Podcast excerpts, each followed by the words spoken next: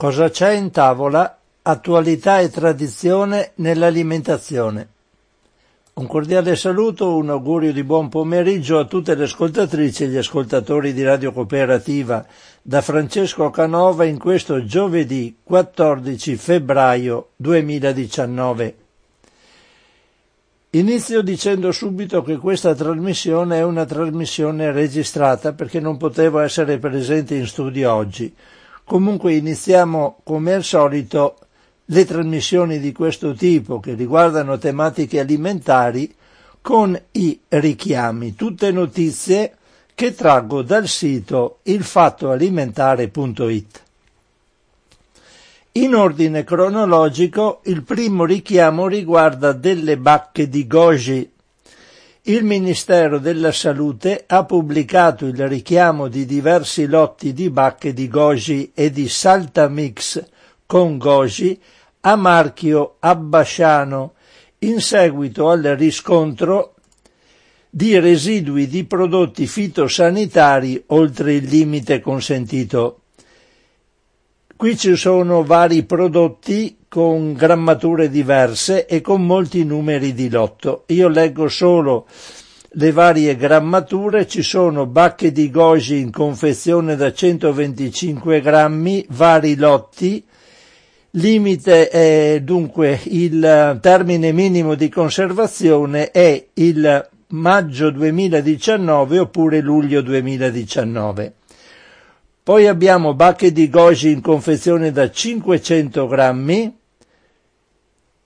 il termine minimo di conservazione in questo caso è luglio 2019, poi bacche di goji in confezione da 10 kg con eh, termine minimo di conservazione novembre 2019 e infine il Salta Mix con goji in confezione da 150 grammi, termine minimo di conservazione aprile 2019.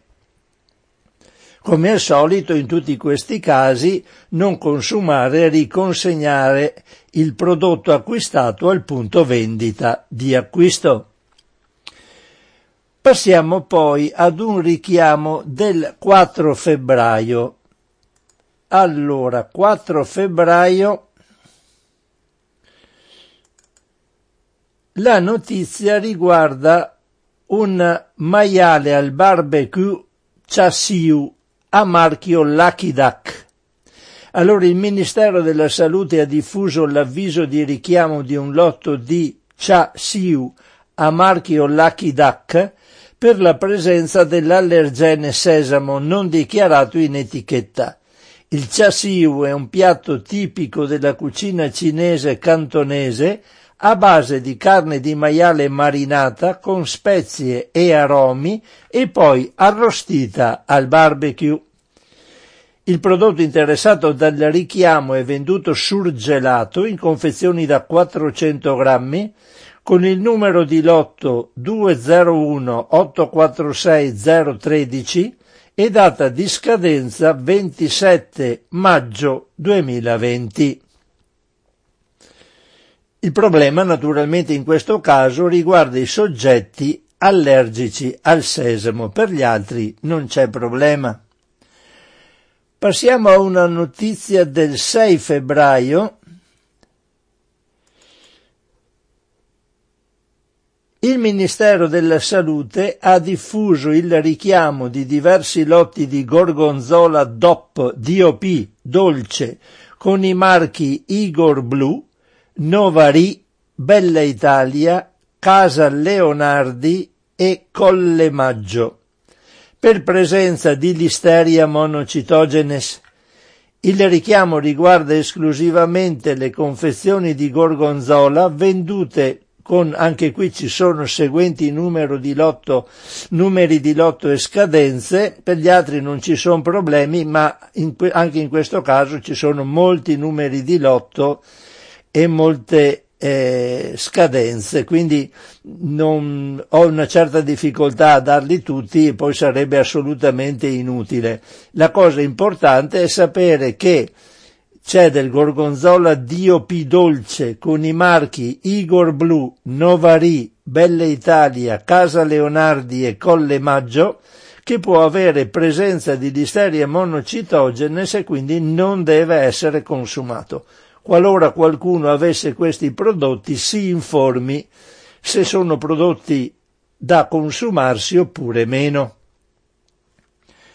Poi andiamo ad un'altra notizia sempre del 6 febbraio.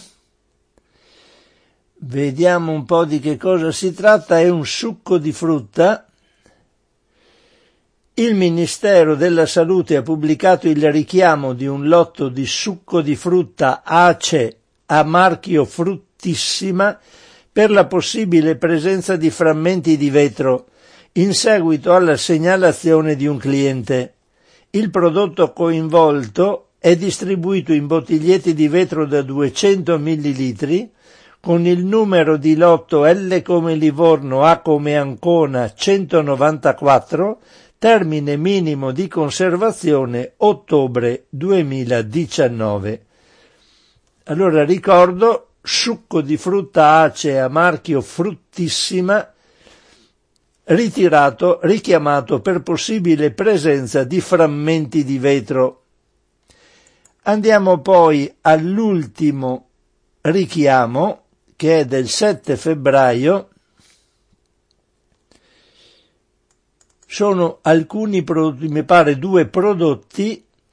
Il Ministero della Salute ha diffuso il richiamo precauzionale di un lotto di crostini alla Toscana a marchio selezionati da Conad per la possibile presenza di frammenti di plastica.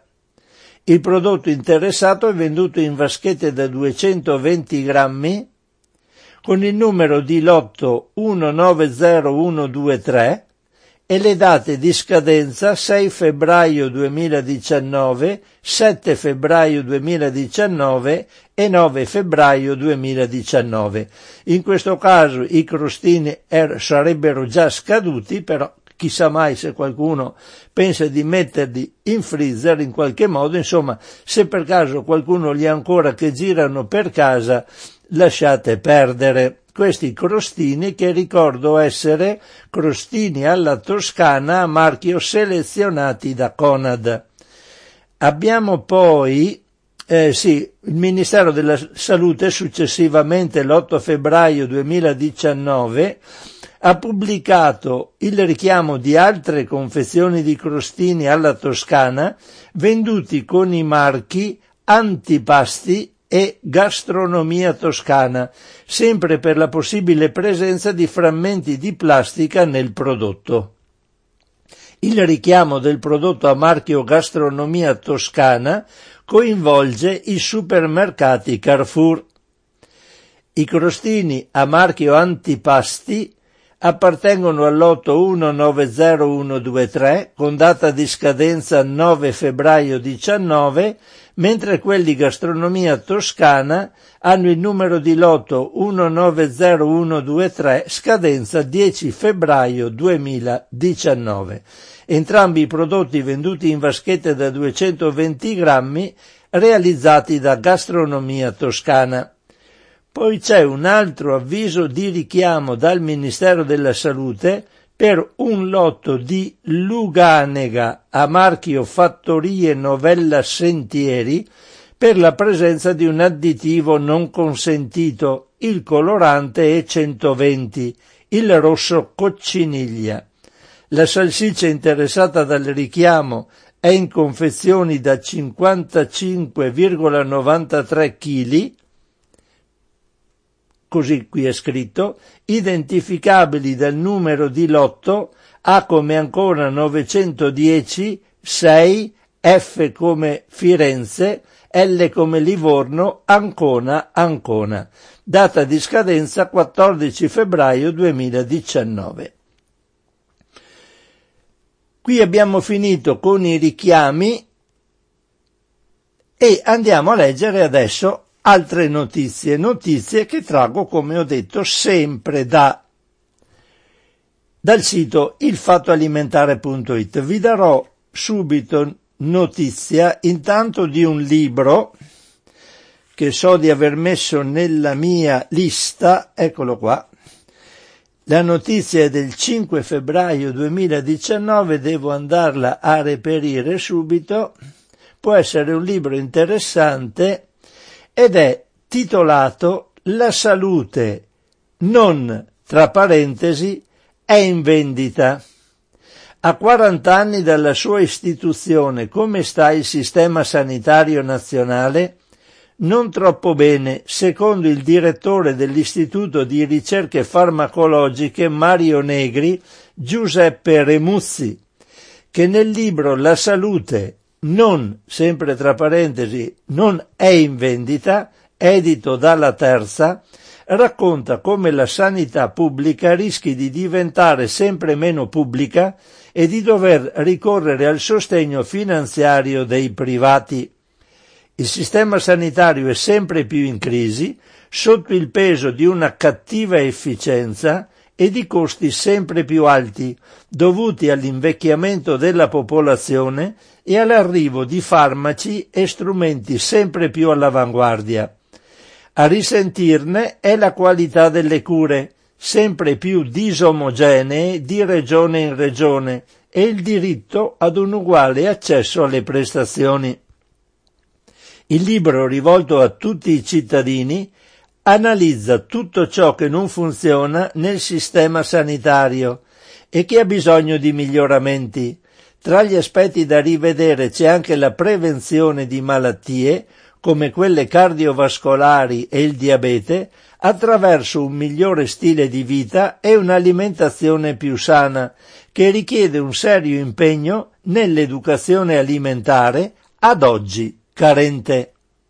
Il libro quindi è La salute non è in vendita, autore Giuseppe Remuzzi, editori La Terza 2018. Purtroppo non c'è il prezzo, comunque io la notizia la do comunque.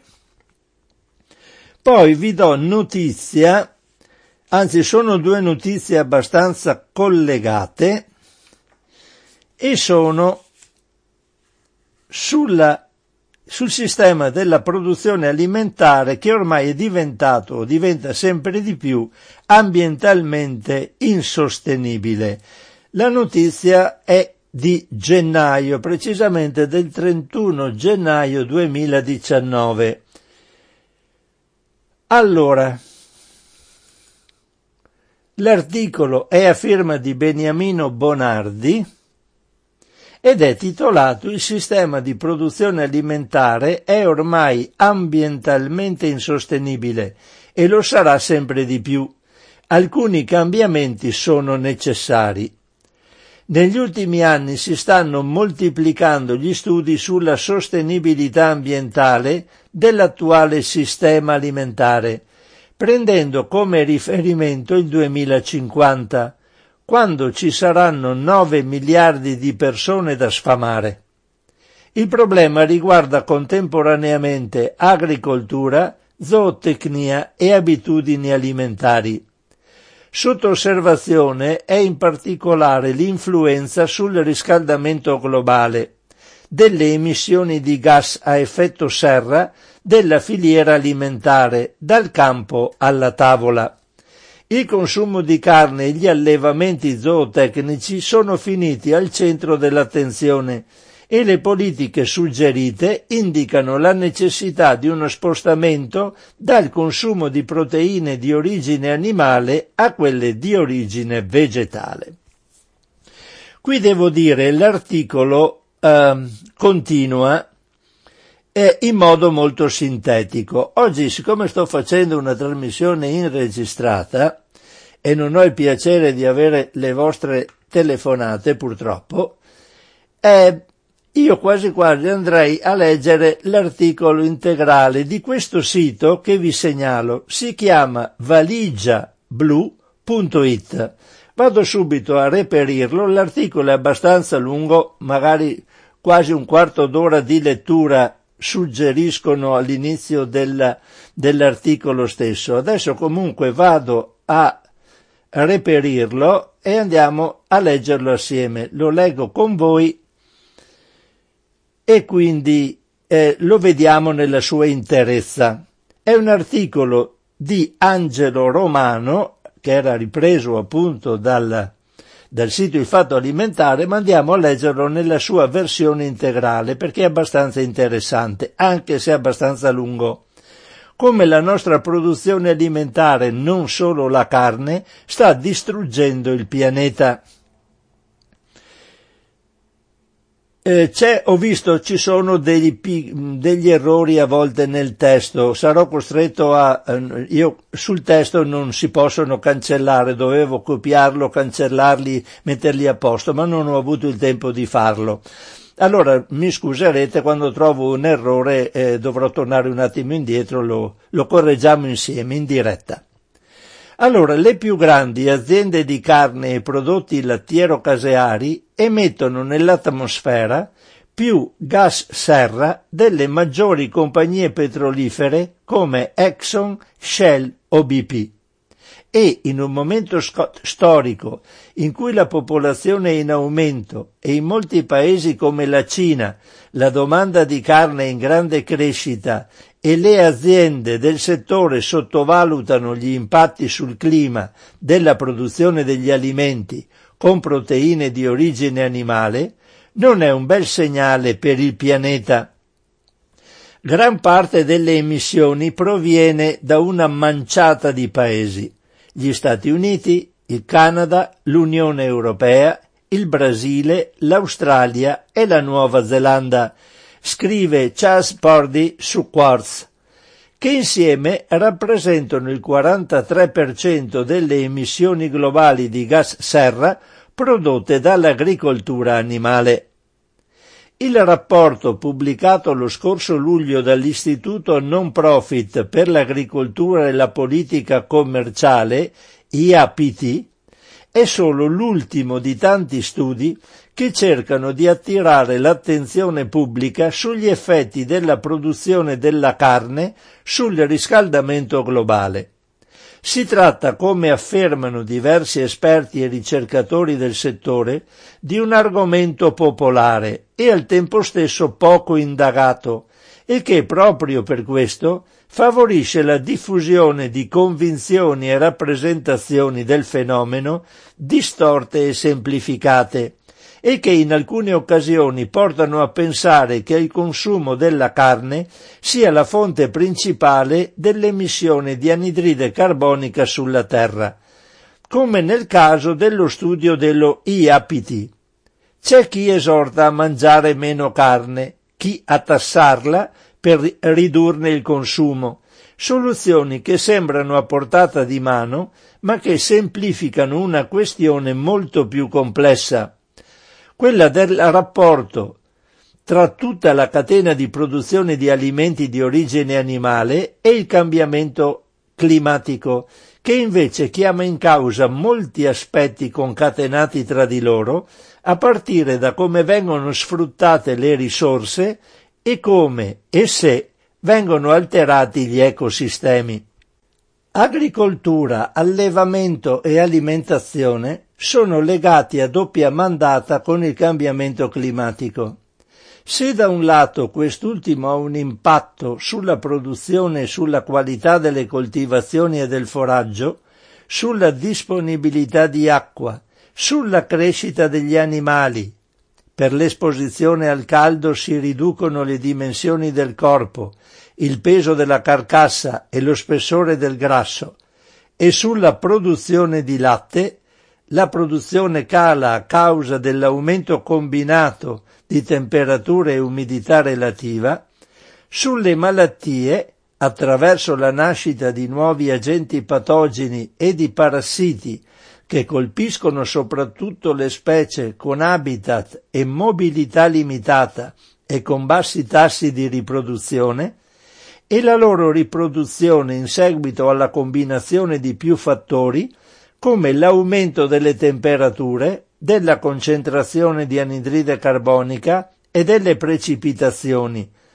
Dall'altro lato gli allevamenti contribuiscono alle emissioni di gas serra in tutta la loro filiera, attraverso gli usi del suolo, la produzione dei mangimi per l'alimentazione del bestiame, la fase di digestione, l'utilizzo del letame, il mantenimento e il trasporto degli animali. La questione della carne, come l'ha definita sul New York Times Kendra Pierre-Louis, giornalista esperta di cambiamento climatico, dunque non riguarda solo le emissioni di gas a effetto serra, né il suo momento finale, quando il piatto è a tavola, ma l'intero ciclo di produzione degli alimenti. E non si riferisce solo alla carne, e nel caso specifico esclusivamente alle carni rosse e ai bovini, ma all'equilibrio tra agricoltura, allevamento e i diversi utilizzi dei suoli, cioè per i pascoli, le coltivazioni e quelli lasciati a boschi e foreste. Da questo punto di vista ha destato grande preoccupazione recentemente la decisione del nuovo primo ministro brasiliano Juan Bolsonaro di sottrarre la giurisdizione delle proprie terre ai nativi per affidarla alle grandi imprese agrarie. Un atto politico non isolato che sembra andare in controtendenza rispetto alle esigenze di un pianeta che nei prossimi trent'anni dovrà affrontare la sfida di nutrire una popolazione in costante crescita senza però compromettere gli equilibri climatici e ambientali. Cosa fare per poter nutrire il pianeta senza alterare i nostri ecosistemi? I ricercatori che hanno studiato negli ultimi decenni il rapporto tra cambiamento climatico e produzione alimentare suggeriscono tre strade. Diversificare allevamenti, coltivazioni e usi dei terreni in modo tale da non depauperare la qualità dell'aria, dei suoli e dell'acqua e bilanciare le quantità di gas catturati dalla Terra e quelle emesse nell'atmosfera. Finanziare ricerche tecnologiche che consentano di ridurre le emissioni prodotte durante le diverse fasi di produzione dei nostri alimenti, coinvolgere produttori e consumatori nella transizione ad un'alimentazione a basso impatto sul clima. Nutrire il pianeta contenendo le emissioni di gas serra. La posta in palio è dunque riuscire a nutrire il pianeta senza aumentare il riscaldamento globale. Secondo un recente rapporto del World Resources Institute, WRI, organizzazione non profit di ricerca mondiale nata nel 1982, per sfamare 10 miliardi di persone entro il 2050 ci vorranno scorte alimentari superiori del 50%, a patto che le emissioni di gas serra prodotte dall'agricoltura e dall'allevamento diminuiscano di due terzi. La ricerca, pubblicata su Science, che ha analizzato circa 40.000 aziende agricole in 119 paesi e 40 prodotti alimentari che rappresentano il 90% di tutto ciò che viene mangiato, valutando l'impatto completo di questi alimenti dalla fattoria alla tavola, mostra che mentre carne e prodotti caseari forniscono solo il 18% delle calorie e il 37% delle proteine, utilizzano la grande maggioranza, l'83%, dei terreni agricoli e producono il 60% delle emissioni di gas serra di tutto il settore dell'agricoltura. In particolare la produzione della carne di manzo, anche quella a impatto più basso, produce gas serra sei volte maggiori e consuma la terra 36 volte di più di una coltivazione di alimenti vegetali come i piselli, ad esempio.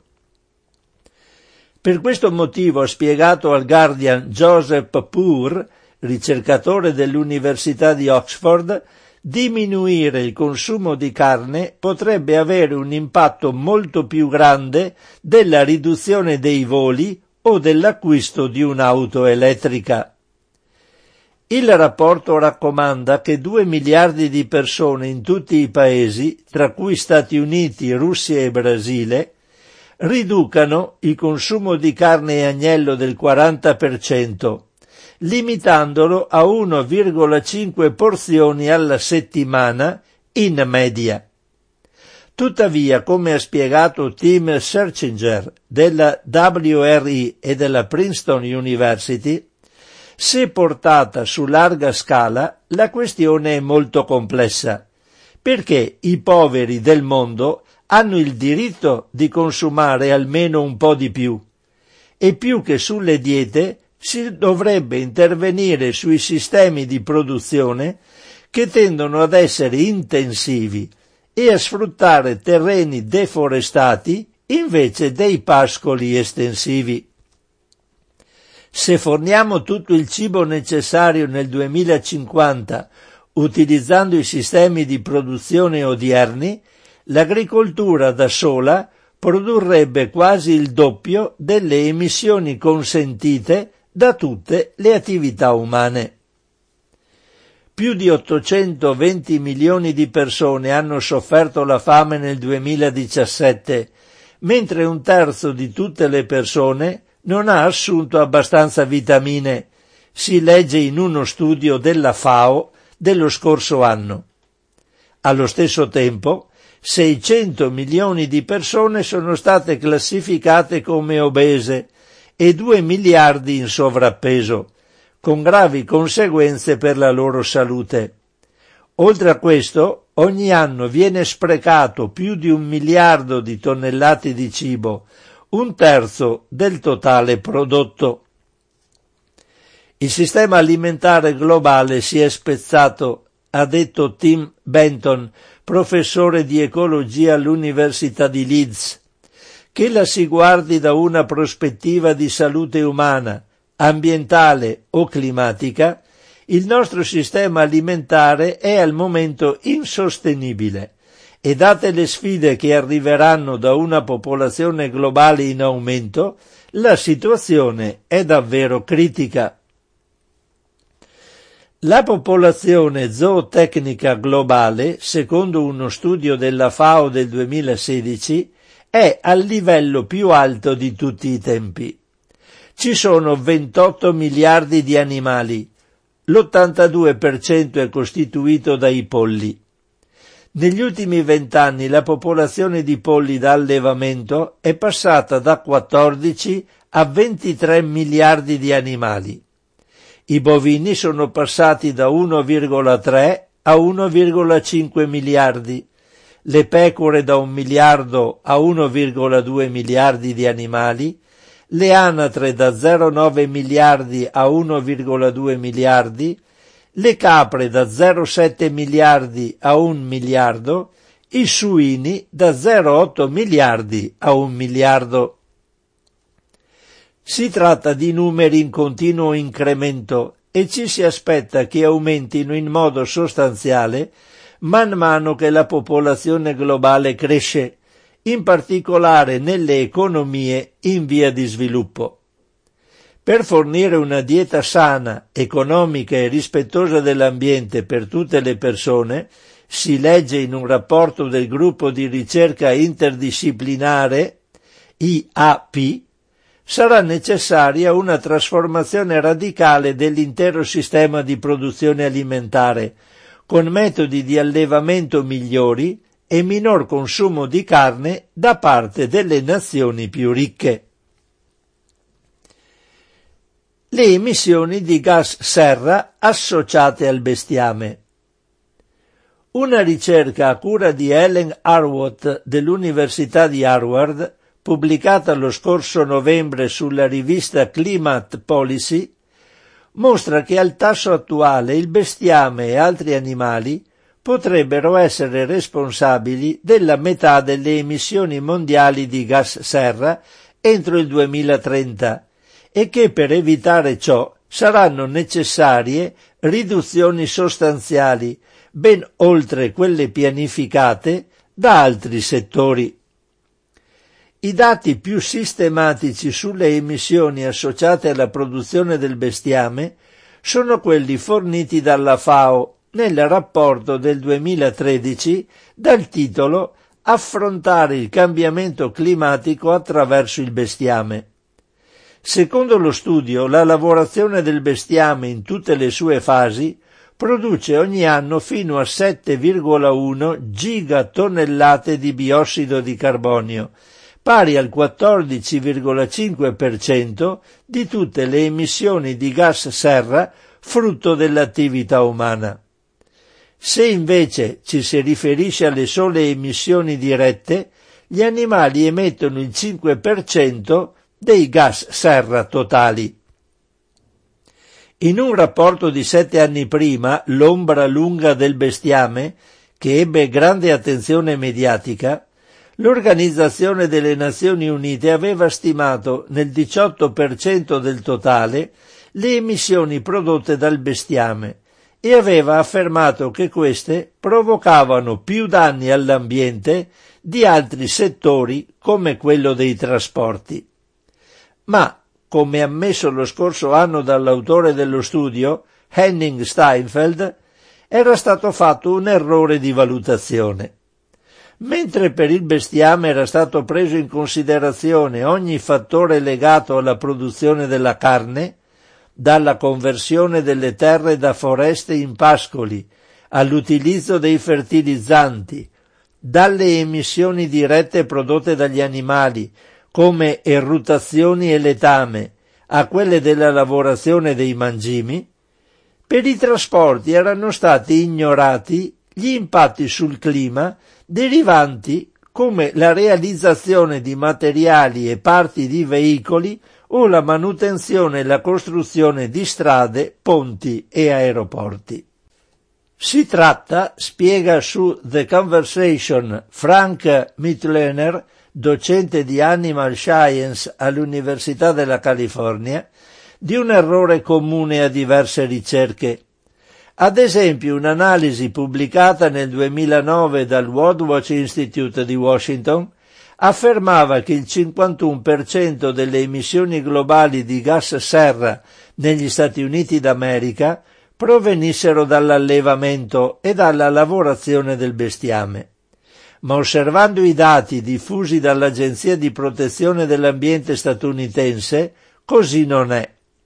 Le maggiori fonti di emissioni di gas serra negli Stati Uniti nel 2016 sono state la produzione di elettricità, 28% delle emissioni totali, i trasporti 28% e l'industria 22%.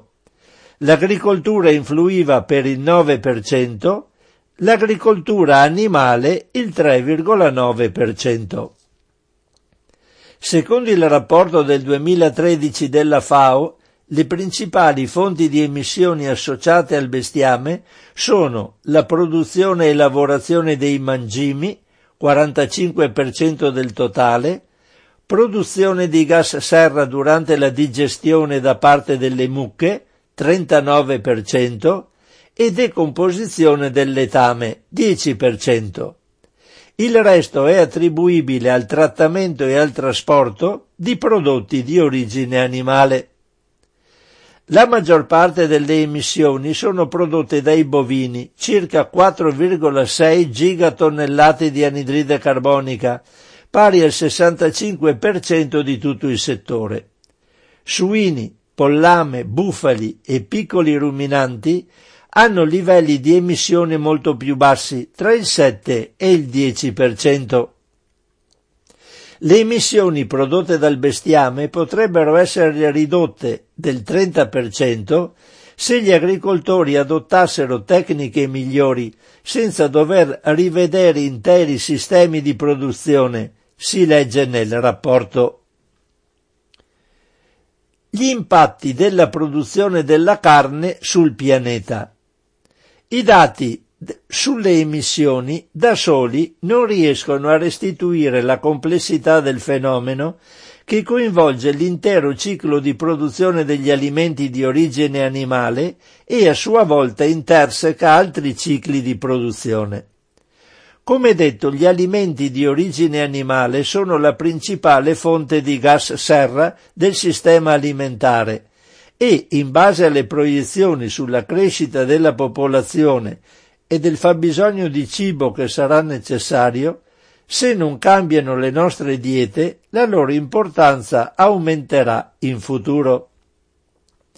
Questo significa anche maggiori emissioni, che tuttavia, come spiega una ricerca condotta da dieci studiosi e che vede come prima firma Charles Godfrey del programma On the Future of Food presso l'Università di Oxford, pubblicata a luglio 2018 su Science, non si traducono automaticamente in un grande aumento delle temperature del pianeta.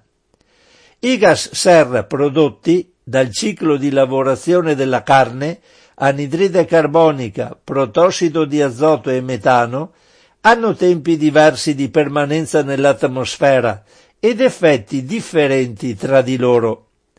Attualmente il bestiame contribuisce a circa il 5% delle quasi 37 gigatonnellate di anidride carbonica emesse dall'attività umana nell'atmosfera ogni anno. In base ai tassi attuali, 100 anni di produzione di anidride carbonica attraverso la lavorazione del bestiame avrebbero un impatto molto piccolo, portando ad un aumento delle temperature di circa 0,1 grado. Inoltre la produzione di carne aggiunge nell'atmosfera ogni anno circa 0,15 gigatonnellate di metano e 0,0065 gigatonnellate di protossido di azoto. Nel caso in cui la Terra riuscisse a trovare un equilibrio con queste quantità di emissioni, che richiederebbero circa un decennio per il decadimento del metano e un secolo per il protossido di azoto, avremmo un pianeta più caldo di 0,44 gradi. Tuttavia, proseguono i ricercatori, questo non significa che la quantità e i tassi delle emissioni prodotte per la lavorazione degli alimenti di origine animale non debbano essere tenuti sotto controllo. L'aumento della produzione della carne ha infatti impatti importanti sugli equilibri ecosistemici e ambientali. Un primo aspetto da prendere in considerazione sono gli effetti dei pascoli sui suoli che vedono alterate le loro capacità di assorbire gas riducendo quelli emessi nell'atmosfera. Circa il 4% di tutta la carne e l'8% della carne bovina sono prodotti attraverso sistemi estensivi alimentati esclusivamente con l'erba. Per alcuni i pascoli porterebbero addirittura dei benefici ai terreni, perché favorirebbero lo stoccaggio dell'anidride carbonica. Altri invece ritengono che questi effetti positivi siano ridotti e specifici ad alcune aree precise del pianeta. In effetti, quando gli animali pascolano, fanno sì che le piante distribuiscano più risorse sottoterra. Gli escrementi del bestiame aiutano la fissazione di carbonio e di azoto, nutriente importante per la crescita e la rigenerazione delle piante. Tuttavia, secondo quanto mostrato da studi molto approfonditi al riguardo, i benefici stimati sono modesti nella migliore delle ipotesi, e i gas catturati nel terreno inferiori a quelli emessi dagli animali. La situazione è particolarmente critica in quei paesi, soprattutto quelli in via di sviluppo, dove la necessità di una sovrapproduzione di cibo innesca un circolo vizioso di sovrappascolamento che porta alla riduzione della copertura vegetale e attraverso il calpestio sui pendii all'erosione dei suoli e all'ulteriore perdita di biodiversità. Si è molto parlato anche di spostare i pascoli sulle praterie perché dotate di maggiori capacità di immagazzinamento del carbonio. Ma anche in questo caso gli effetti positivi dipendono da quanto i singoli terreni siano già stati utilizzati. Un'attenta gestione dei sistemi di pascolo può sicuramente contribuire a mitigare i cambiamenti climatici, ma i benefici netti potrebbero essere relativamente modesti, spiegano i ricercatori, e questo fa pensare che avrebbe sicuramente un impatto maggiore pensare a nuovi sistemi di produzione della carne e a modificare i sistemi alimentari. Poi ci sono gli effetti sull'acqua dolce presente sul pianeta. La carne è tra gli alimenti che richiede maggior consumo di acqua per la sua produzione. L'impronta idrica, vale a dire il volume totale, comprendente l'intera catena di produzione, di acqua dolce impiegata per produrre un bene o un prodotto, ad esempio quando indossiamo una t-shirt che pesa circa 250 grammi, in realtà stiamo indossando anche 2700 litri di acqua. O quando mangiamo un hamburger, assieme alla carne, abbiamo consumato anche 2400 litri di acqua, utilizzata per sostenere l'alimentazione del bestiame è molto alta. L'agricoltura utilizza più acqua dolce di qualsiasi altra attività umana e quasi un terzo è richiesta per il bestiame. Il 98% viene impiegato per la produzione di mangimi. Sebbene l'acqua utilizzata nella produzione zootecnica sia in gran parte verde, 87,2%, cioè l'acqua piovana immagazzinata dal suolo e che evapora dal terreno, una parte importante è costituita da acqua grigia, il 6,6%, cioè il volume di acqua necessario a diluire gli inquinanti fino al ripristino degli standard di qualità delle acque, e di acqua blu, il 6,2%, cioè acqua prelevata dalla superficie o dalle falde acquifere, utilizzata e non restituita. Nel caso dei prodotti agricoli questo indicatore si riferisce all'acqua utilizzata per l'irrigazione, con effetti seri sulle risorse idriche e sul mantenimento degli ecosistemi acquatici. Ad esempio nella falda delle High Plants nel Kansas l'aumento della produzione di bovini alimentati con mais irrigato ha portato a un grave esaurimento delle falde acquifere ma il modo più significativo e diretto in cui la produzione di carne influisce sulla biodiversità è attraverso la trasformazione dei suoli in pascoli e terreni arabili per produrre grano e soia per l'alimentazione del bestiame.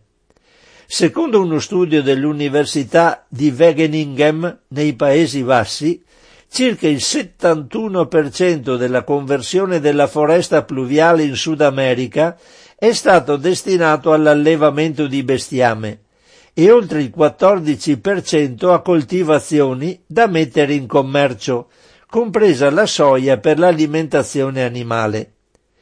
Negli ultimi vent'anni le esportazioni di soia dall'America del Sud alla Cina e altri paesi sono aumentate drasticamente e ora costituiscono uno dei maggiori flussi internazionali di materie prime. La deforestazione e la distruzione degli habitat naturali è la causa maggiore del declino della fauna selvatica. In America centrale e meridionale i vertebrati sono calati dell'89% per l'abbattimento di vaste aree di foresta. Secondo il rapporto del WWF Living Planet, gli attuali cicli di produzione del cibo e il loro consumo sempre più vasto e crescente stanno alterando gli ecosistemi del pianeta e portando al declino della fauna selvatica.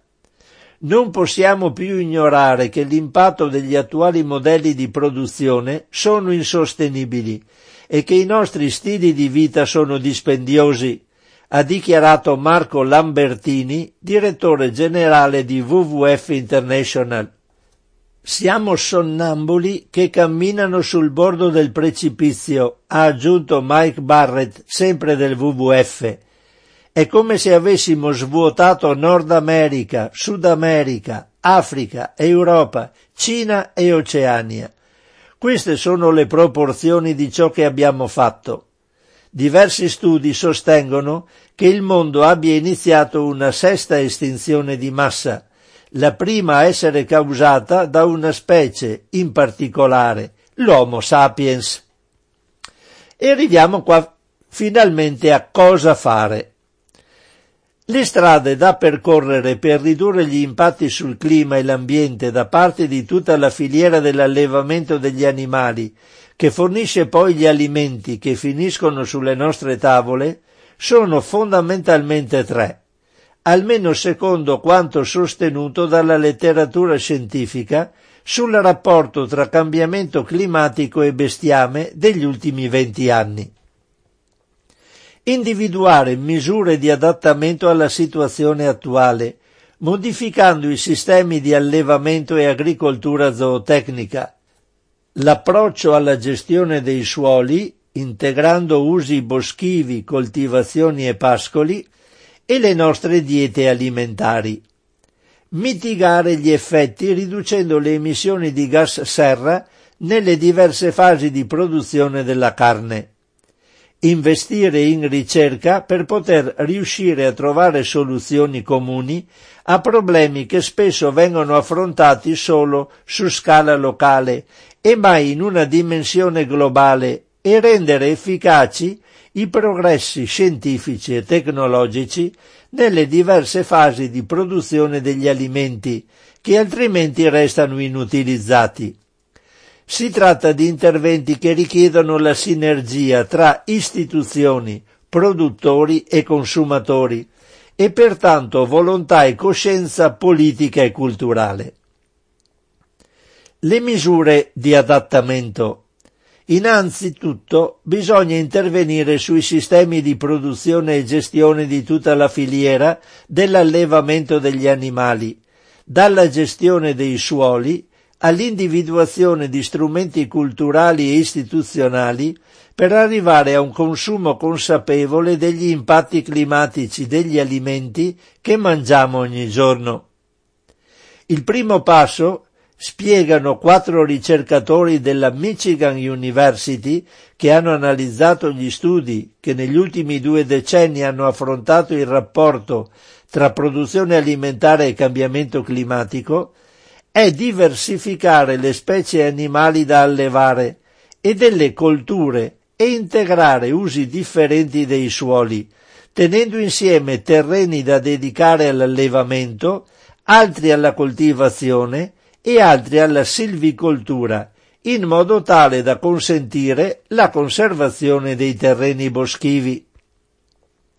Creando un mix di alberi, coltivazioni e pascoli, cioè scegliendo un approccio agroforestale di gestione del territorio, proseguono i quattro ricercatori, è possibile mantenere l'equilibrio tra produzione agricola, protezione dell'ambiente e cattura del carbonio per compensare le emissioni del settore. Questo approccio può rendere sostenibile una maggiore produzione di carne, garantendo una maggiore qualità dell'aria, del suolo e dell'acqua rispetto ad ora ed evitando la diffusione di malattie e parassiti. Già in due terzi del pianeta si ricorre a forme di allevamento misto di bestiame che producono più della metà del latte, della carne e delle colture come cereali, riso e saggina. Inoltre spostare i luoghi di allevamento del bestiame e delle coltivazioni potrebbe ridurre l'erosione del suolo e migliorare l'umidità e la ritenzione delle sostanze nutritive, mentre la regolazione delle rotazioni delle colture e il cambiamento dei tempi dei differenti utilizzi dei terreni, ad esempio quando dedicarli a pascolo, semina, irrorazione, irrigazione, adattata alle variazioni della durata delle stagioni di crescita, delle ondate di calore e della variabilità delle precipitazioni, potrebbe essere un'altra soluzione adottata per migliorare la qualità e la quantità della produzione degli alimenti, riducendo però gli impatti ambientali. Esiste poi la possibilità di ridurre le emissioni di gas serra intervenendo sulla digestione del bestiame, la gestione del letame e un uso più efficiente dei fertilizzanti, favorendo così un maggior tratta- trattenimento dell'anidride carbonica. Secondo diversi studi, spostando i pascoli verso le praterie, che di solito hanno quantità minori di animali da pascolo rispetto alla capacità di carico del bestiame, incrementando le aree boschive, intersecando specie vegetali e leguminose con altre colture e i pascoli e introducendo fertilizzanti e lombrichi, migliora la capacità del suolo di trattenere il carbonio. Uno studio del settore della carne bovina condotto in Brasile ha stimato una riduzione fino al 25% delle emissioni di gas serra migliorando la gestione dei pascoli e cambiando l'uso dei suoli.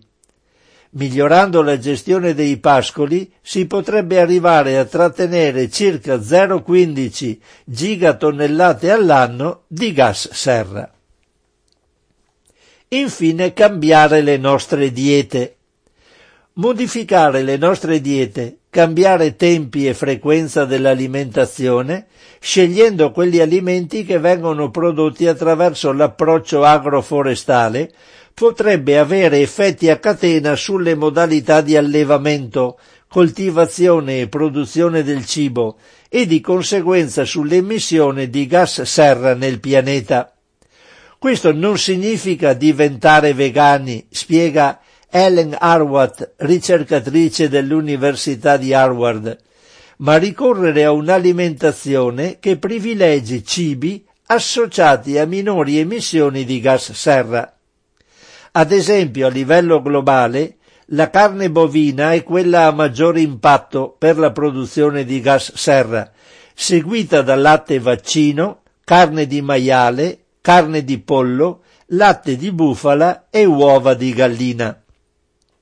Quindi nella transizione dalle proteine animali a quelle vegetali ci si potrebbe concentrare prima sulla riduzione del consumo di carni bovine, poi il latte di mucca e così via. Ovviamente, prosegue la ricercatrice, bisognerà fare una valutazione paese per paese e specie per specie, a seconda dei contesti. In alcuni luoghi, ad esempio, il sostentamento delle pecore potrebbe portare ad emissioni maggiori rispetto all'allevamento dei bovini. Per favorire questa transizione alimentare, prosegue Arwat, i paesi ad alto consumo di carne e latte dovrebbero indirizzare i sovvenzionamenti all'agricoltura zootecnica verso prodotti sostitutivi del bestiame. Secondo Tobias Bedecker, economista dell'agricoltura della Banca Mondiale, il reindirizzamento dei sussidi mondiali potrebbe essere il vero punto di svolta. Attualmente, secondo lo studio del World Resources Institute, citato in precedenza, oltre 517 miliardi di euro sono destinati ogni anno agli agricoltori e allevatori di 51 nazioni, che rappresentano circa i due terzi della produzione alimentare globale. Solo negli Stati Uniti questi sussidi dimezzano il prezzo della carne bovina e secondo i ricercatori del WRI potrebbero essere utilizzati per favorire il consumo di alimenti a basso impatto sul clima in termini di emissioni, consumo dei suoli e delle risorse idriche. Alcuni paesi come Germania, Danimarca e Svezia stanno valutando l'introduzione di tasse sulla carne per ridurne i consumi, anche se spiega Maria Lettini di Farm Animal Investment Risk and Return Initiative, sarebbe molto più illuminante investire in tecnologie innovative in grado di ridurre drasticamente le emissioni dal bestiame. Infine scrive ancora Ellen Harwath nel suo studio pubblicato su Climate Policy, bisognerebbe investire in programmi di educazione alimentare rivolti all'industria alimentare, alle scuole e alle università. Le persone con una consapevolezza dell'impatto ambientale dei prodotti animali hanno una maggiore probabilità di riuscire a ridurre il loro consumo.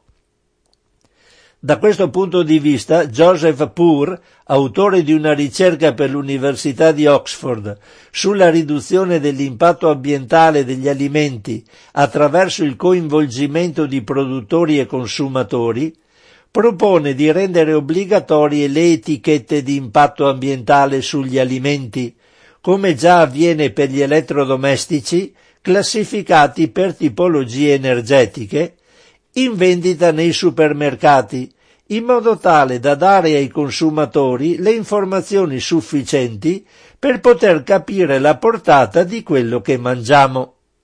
In questo modo, spiega Pur, i produttori sarebbero costretti a prestare maggiore attenzione ai loro prodotti e sarebbero responsabili degli impatti di quello che mettono in vendita. L'etichettatura non richiederebbe neanche costi eccessivi, esistono già tool online in grado di misurare gli impatti ambientali degli alimenti. Ci sono aziende che già volontariamente monitorano le loro produzioni, come ad esempio Olam, una delle più grandi aziende del mondo, che segue 160.000 coltivatori. Grazie a questi strumenti, produttori di uova bio di Costco, ad esempio, hanno trovato il modo di ridurre le emissioni del 13%. Limitando l'uso di fertilizzanti si potrebbero ridurre gli impatti e i profitti di alcune aziende agricole, ma aumentarle per altri, a seconda del suolo, del clima e delle condizioni economiche. In Cina un massiccio programma ha coinvolto 21 milioni di piccoli proprietari. Gli agricoltori che hanno monitorato e affrontato in modo flessibile i loro impatti hanno registrato un aumento del 12% dei rendimenti e un taglio del 20% delle emissioni rispetto agli agricoltori che non lo hanno fatto. Inoltre le etichette obbligatorie consentirebbero di supportare il consumo sostenibile dei prodotti possono avere sapore, aspetto e costi identici, ma con impatti ambientali differenti. Come mostra la ricerca di Pur, per produrre una tavoletta di cioccolato possono essere stati emessi 6,5 kg di gas serra, come se si guidasse un'automobile per quasi 50 km, o zero nel caso in cui gli alberi di cacao abbiano immagazzinato carbonio. Le etichette consentirebbero ai consumatori di distinguere questi prodotti. Si tratta comunque di un processo lento e che sta incontrando grosse difficoltà. Marchi ecologici che hanno provato a etichettare i loro prodotti hanno avuto uno scarso impatto sul comportamento dei consumatori. La maggior parte dei produttori di alimenti ad alto impatto non etichetta e quindi le persone non hanno le informazioni necessarie per poter scegliere cosa comprare sulla base degli effetti di un cibo sul clima. Infine, conclude Pur, le etichette ambientali obbligatorie consentirebbero di destinare le sovvenzioni a partire dal monitoraggio degli impatti ambientali di ciascun produttore e coltivatore. E qui è finito questo lunghissimo articolo che purtroppo qui avevano dato una quindicina di minuti di lettura io credo che più velocemente di così non si poteva leggere, siamo arrivati a un'ora di trasmissione, quindi era una bufala anche questa. Comunque, come capite bene, qui c'è la volontà anche politica di portare avanti queste cose e qui non ci sono i consumatori che cambiano idea, da qualche parte bisogna pur cominciare. È un cerchio, un cane che si morde la coda Io credo che i produttori non cambieranno mai, il mondo deve essere cambiato dai consumatori e questa cosa deve essere fatta con la consapevolezza e con la cultura. Bisogna andare alla ricerca delle notizie, leggerle e agire di conseguenza. Poi il mondo può cambiare, secondo me. Non per niente non vengono fatti eh, grandi programmi di educazione alimentare nelle scuole. Eh, io li ho fatti per molto tempo, ma non ho avuto grande eh, risultato da parte delle istituzioni che si interessassero di quello che facevamo, quindi non, sotto sotto c'è una convenienza economica che lotta contro queste cose. Adesso metto un po' di musica, purtroppo come ho detto prima è una trasmissione registrata, non ho le vostre, ho le vostre telefonate, un'ora di trasmissione già passata in questo giovedì 14 febbraio 2019. Un po' di musica e dopo ci risentiamo con altri articoli.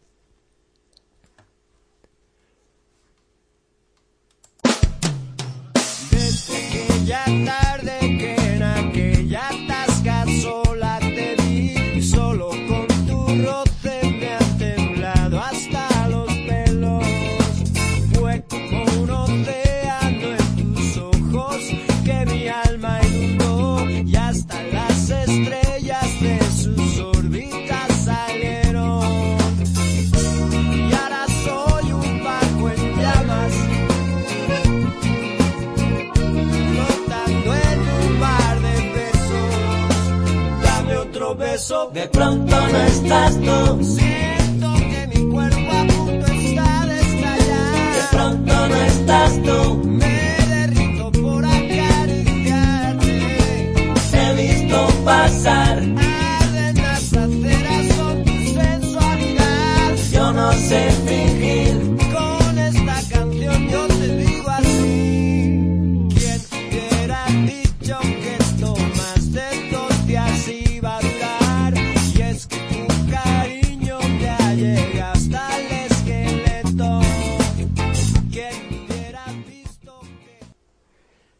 Ed eccoci ancora in diretta, sempre da Radio Cooperativa, sempre la trasmissione Che cosa c'è in tavola. In questo giovedì 14 febbraio 2019, trasmissione inregistrata e dopo questo lungo articolo che ho letto dal sito valigiablu.it, è un bel sito da visitare. Comunque, vado a leggervi una notizia eh, che mi ha un po' stupito. Io non potevo pensare che ci fossero queste cifre. Ma adesso, sempre dal fatto alimentare, adesso prendo questo articolo di Roberto da Pira, La Pira, 10 febbraio 2019. Festival di Sanremo da 220 a 229 mila euro per uno spot da 15 secondi sabato sera. Ecco quanto costano gli spot pubblicitari quando ci sono trasmissioni come Sanremo, fanno uno spicco, piccolo stacchetto pubblicitario di 15 secondi, arriviamo a 229.800 euro. Una cosa impressionante, vi leggo questo articolo. Nella lista degli inserzionisti che hanno comperato gli spot per il Festival di Sanremo 2019 c'erano tutti i grandi marchi del settore alimentare.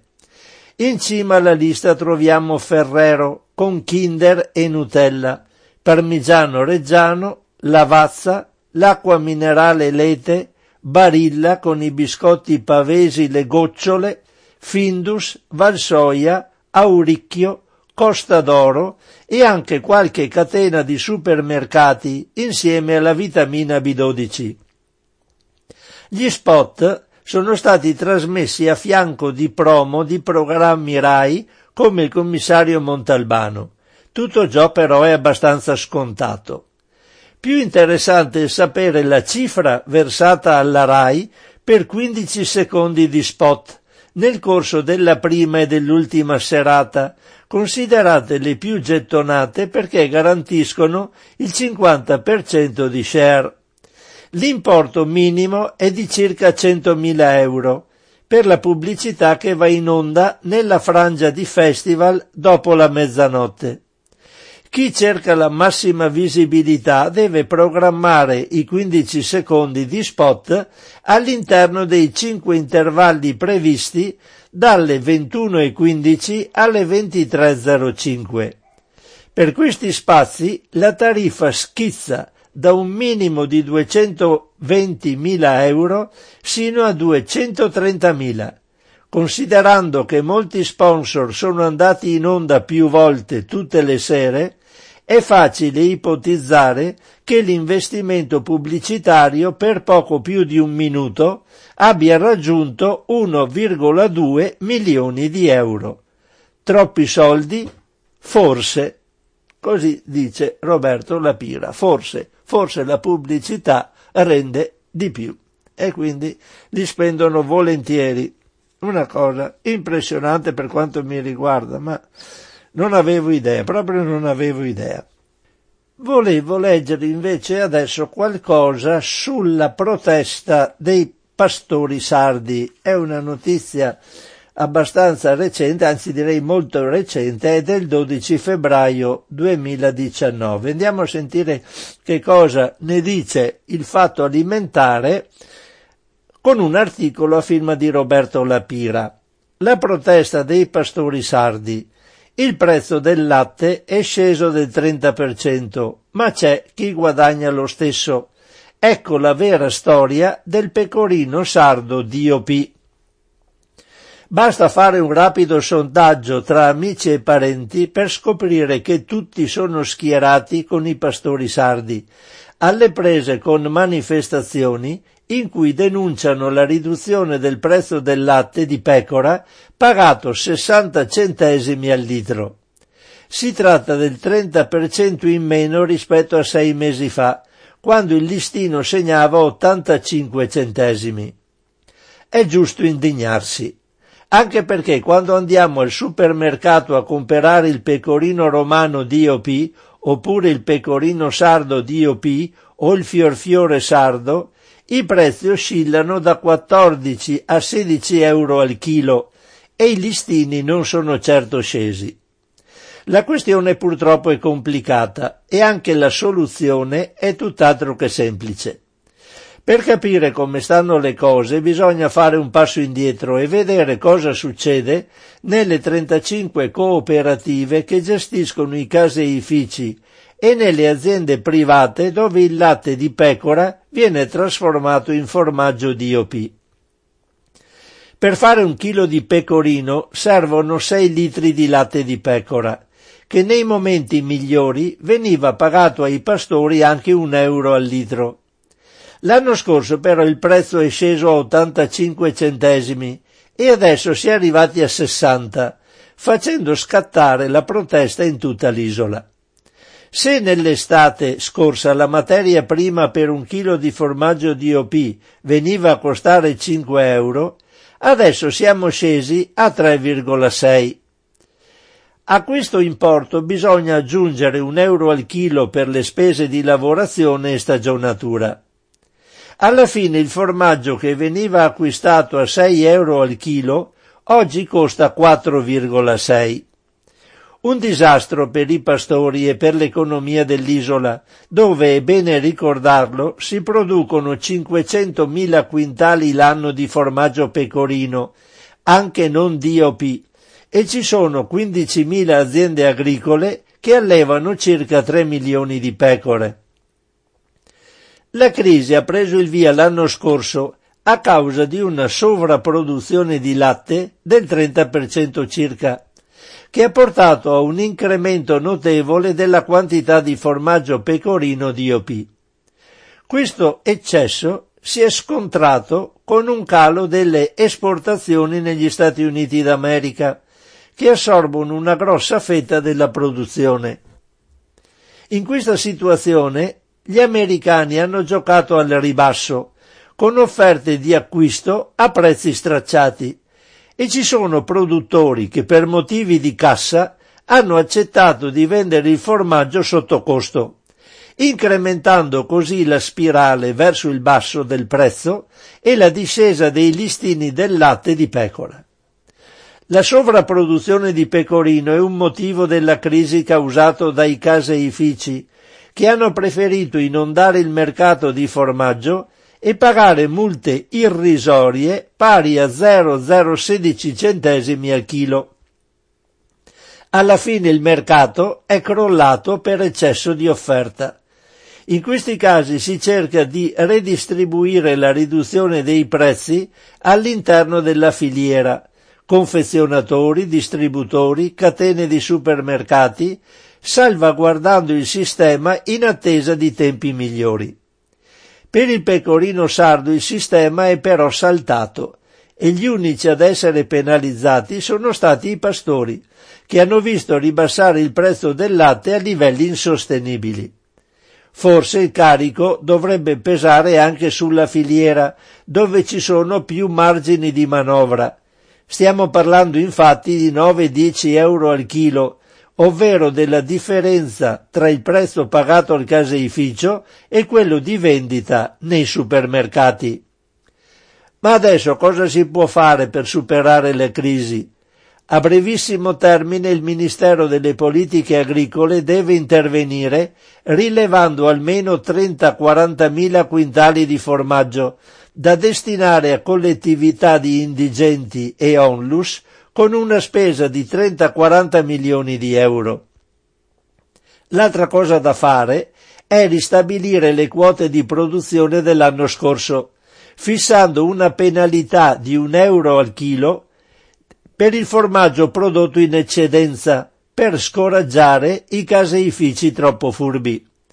Un'altra operazione necessaria consiste nel rivalutare il ruolo del pecorino DOP attraverso una promozione del prodotto basata sulla valorizzazione di tutti i formaggi DOP della Sardegna. Diventa fondamentale quindi stipulare un accordo fra i pastori e i caseifici, privati o di cooperative, che lo trasformano in pecorino sul prezzo minimo del latte. Occorre soprattutto creare una struttura unica tra le 35 cooperative dei caseifici in grado di fissare un prezzo al chilo minimo per il pecorino romano DOP, il pecorino sardo DOP e il fiorfiore sardo DOP di circa 7 euro al chilo, al di sotto del quale nessuno può vendere. Solo così si possono garantire i pastori e salvaguardare l'economia dell'isola. Ed è proprio come avete sentito e capito un problema di sottocosto. A questo problema del sottocosto possibile che non si può più fare per i prodotti per poter salvaguardare la redditività di queste persone che hanno tutto impegnato nelle loro pecore, vi leggo un articolo che riguarda la Francia. In Francia invece hanno eliminato, stanno facendo delle leggi per vietare il sottocosto. Allora leggo questo articolo, ne vado alla ricerca ed è un articolo del 4 febbraio 2019. Ed è a firma di Beniamino Bonardi. La Francia dice no al sottocosto e limita le promozioni. I prezzi di vendita devono essere maggiori del 10% rispetto a quelli di acquisto. Possibile aumento del costo della spesa in Francia, dopo che dal 1 febbraio è entrata in vigore la norma che impone ai distributori di vendere i prodotti a prezzi superiori di almeno il 10% rispetto a quelli di acquisto. Da gennaio scattano le nuove norme sulle promozioni previste dalla legge sull'alimentazione, approvata lo scorso autunno per riequilibrare le relazioni commerciali tra agricoltori, industriali e distributori, assicurando ai primi una giusta remunerazione. Capite bene che queste cose in Francia le hanno fatte per legge, è quello che serve ai pastori sardi. Le norme saranno applicate in via sperimentale per due anni. La misura entrata in vigore il primo febbraio modifica la legge del 1996 che vietava la vendita di qualsiasi prodotto al di sotto del prezzo di acquisto. Secondo governo e Parlamento, rivendere a un euro un prodotto acquistato a un euro non consente al distributore di coprire i costi di logistica, personale e trasporto. Con la nuova legge i distributori devono vendere i prodotti a un prezzo maggiore di almeno il 10%.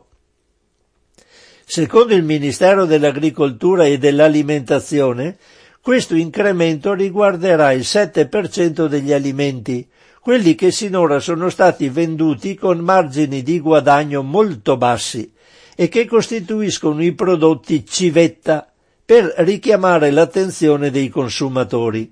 Se ricordate, faccio un piccolo inciso, è come il prezzo dei panettoni nel periodo natalizio. Vengono venduti a prezzi estremamente bassi per richiamare i eh, consumatori all'interno del supermercato e fare acquistare insieme al panettone che è venduto sotto costo anche il, altri, altri prodotti.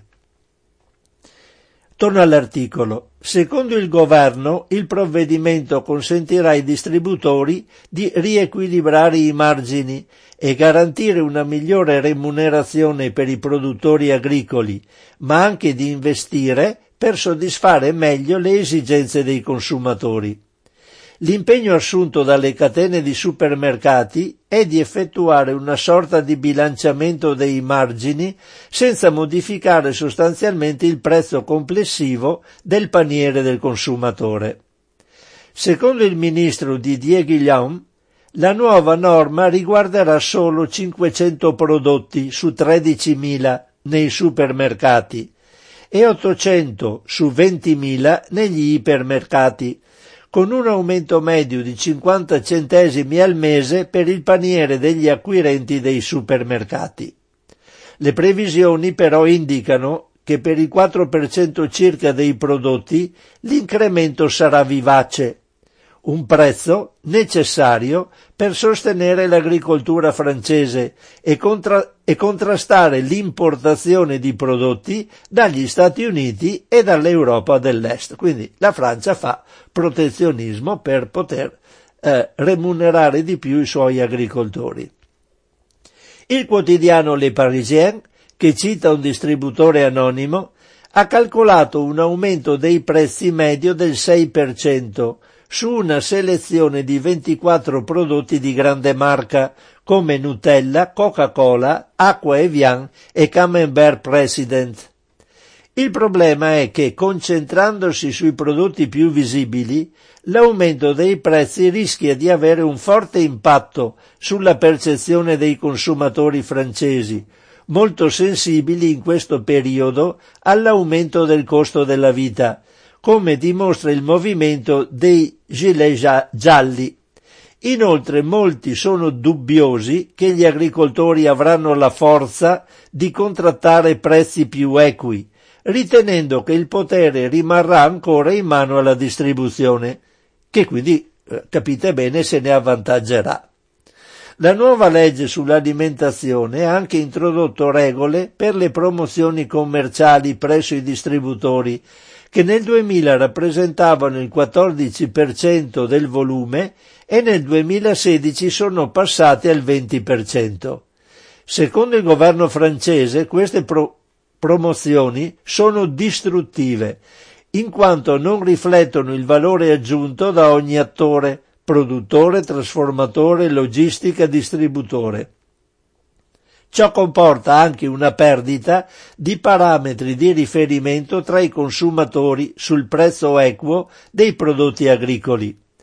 Con la nuova legge gli sconti sui prodotti alimentari sono limitati al 34% del valore e possono incidere solo sul 25% del volume annuale venduto dal marchio. In pratica sono vietate le offerte compri uno più uno gratis e rimangono solo quelle paghi due, compri tre. Tuttavia, come riferisce l'agenzia Reuters, per rimanere competitivi e compensare gli effetti inflazionistici della nuova legge, la grande distribuzione francese ha spostato la guerra dei prezzi su altri settori, come detersivi e prodotti per l'igiene e la bellezza, con lo scopo di mantenere la propria clientela nei negozi di fronte alla concorrenza del gigante Amazon. Ad esempio, dall'inizio di gennaio, la catena Leclerc pratica sconti su 4.600 prodotti del suo marchio Repair, ad eccezione dei prodotti di origine agricola, e si è impegnata a mantenerli per tutto l'anno. Lo stesso approccio è stato seguito da Intermarché, con sconti su centinaia di prodotti. Altre catene come Carrefour puntano sui programmi di fidelizzazione con sconti su 200 prodotti alimentari di grandi marchi interessati dalla legge. E qui vedete la guerra dei prezzi è il grosso problema anche della vendita online con Amazon e quindi i supermercati qualche prodotto civetta lo devono trovare per cercare di mantenere la fidelizzazione del marchio, cioè della, del punto vendita, da parte dei consumatori. Siamo arrivati a un'ora e ventidue di trasmissione, ho quasi finito, volevo leggere qualcosa purtroppo di un altro articolo che mi interessava parecchio, ma adesso vado a vedere quanto è lungo. Credo di non riuscire a farcela, era una, un articolo sul latte in polvere ed era del 31 gennaio. Vediamo se riesco a leggerlo. Provo a fare un tentativo. È di Valentina Murelli latte in polvere, allergie e conflitto di interessi. A pagare sono le mamme e i bambini. Secondo un'inchiesta pubblicata sul British Medical Journal dal medico e divulgatore Chris Van Tulleken, le grandi aziende produttrici di latte in polvere per neonati Big Formula sfrutterebbe l'allergia alle proteine del latte vaccino per fare pressione sui medici e i pediatri. Ecco la seconda parte dell'inchiesta sul problema del conflitto di interessi e le conseguenze che ne derivano. Questa inchiesta era doppia, era doppia e ne avevano fatta una prima parte che forse avevo anche letto. La questione del conflitto di interessi non è una novità, tanto che la direttrice del British Medical Journal, Fiona Godley, nel suo editoriale, scrive che la faccenda delle linee guida internazionali finanziate dall'industria e scritte da esperti che hanno legami più o meno stretti con le aziende è storia nota. Anche Francesco Branca, direttore del Dipartimento di Nutrizione per la Salute e lo Sviluppo dell'Organizzazione Mondiale della Sanità, ricorda che è abitudine comune per le società scientifiche, spesso direttamente coinvolte nella stesura di linee guida al posto di organismi indipendenti, accettare finanziamenti per riunioni e congressi da parte di industrie farmaceutiche o soprattutto nel caso delle società pediatriche alimentari. C'è un altro aspetto da considerare, prosegue Branca. L'industria può interferire con il mondo della salute anche attraverso altre vie, come i finanziamenti alla ricerca, erogati magari attraverso fondazioni che dovrebbero creare una distanza con le aziende, ma di fatto ne sono espressione, oppure inviti a convegni e sponsorizzazioni più o meno velate di occasioni di educazione e formazione. Da noi commenta l'epidemiologo Adriano Cattaneo, i meccanismi sono analoghi a quelli del Regno Unito, evidenziati molto bene da Chris Van Tulleken. Molte informazioni sull'allergia alle proteine del latte vaccino sono veicolate a medici pediatri e anche ai genitori da organismi che sembrano indipendenti ma non lo sono. Per esempio la Società Britannica di Allergologia e Immunologia Clinica, che riceve 100.000 sterline l'anno di finanziamento da parte dell'industria del latte artificiale, o l'Allergy Academy, iniziativa del Dipartimento di Allergologia Pediatrica del King's College di Londra, che è sponsorizzata da tre grandi produttori di latte artificiale, Abbott, Mid Johnson e Nutricia. Il Royal College of Pediatrics and Child Health, la massima organizzazione di pediatri del Regno Unito, che riceve fondi da Danone e Nestlé, si difende sottolineando di accettare nei propri eventi solo materiali pubblicitari e informativi relativi a formule speciali, come quelle per bambini allergici, e non a sostituti standard del latte materno. Chris Van Tulleken ribatte precisando che per l'Organizzazione Mondiale della Sanità anche le formule speciali sono a tutti gli effetti sostituti del latte di mamma e quindi non dovrebbero essere pubblicizzati o promossi, secondo quanto previsto dal Codice internazionale sulla commercializzazione dei sostituti del latte materno, varato da OMS e UNICEF nell'81 per tutelare l'allattamento al seno. Si tratta di una tutela importante perché l'allattamento materno è uno strumento formidabile di promozione della salute. Secondo i dati riportati da un dossier speciale della rivista Lancet, pubblicato nel 2016, se quasi tutte le mamme del mondo allattassero, oggi la media globale è di circa 4 donne su 10, si conterebbero circa 800.000 morti 820.000 morti in meno all'anno tra i bambini sotto i 5 anni e 20.000 in meno tra le donne. Dati sicuramente importanti per i paesi a basso reddito, soprattutto per quanto riguarda la mortalità infantile, ma va ribadito che l'allattamento al seno fa bene ovunque, anche nei paesi ad alto reddito, precisa Franco Branca. Eppure spesso sono proprio i pediatri e altri, e altri professionisti sanitari di ambito pediatrico a mostrarsi piuttosto tiepidi nei confronti del sostegno all'allattamento, un atteggiamento nel quale avrebbe la sua parte di responsabilità proprio l'influenza dell'industria del latte artificiale. Il caso dell'allergia alle proteine del latte vaccino è emblematico. I genitori osservano qualche disturbo aspecifico nei bambini, si preoccupano, cercano informazioni, arrivano a sospettare un'allergia di tipo alimentare.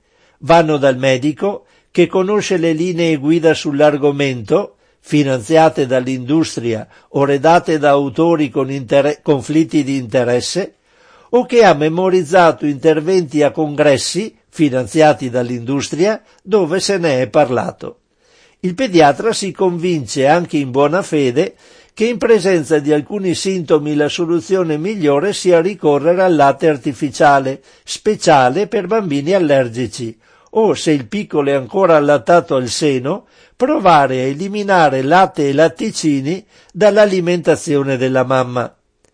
Per la mamma la dieta di esclusione può essere difficile da seguire in un momento delicato come l'allattamento, che rischia così di essere abbandonato, ha dichiarato al British Medical Journal Amy Brown, docente di salute pubblica pediatrica alla Swansea University.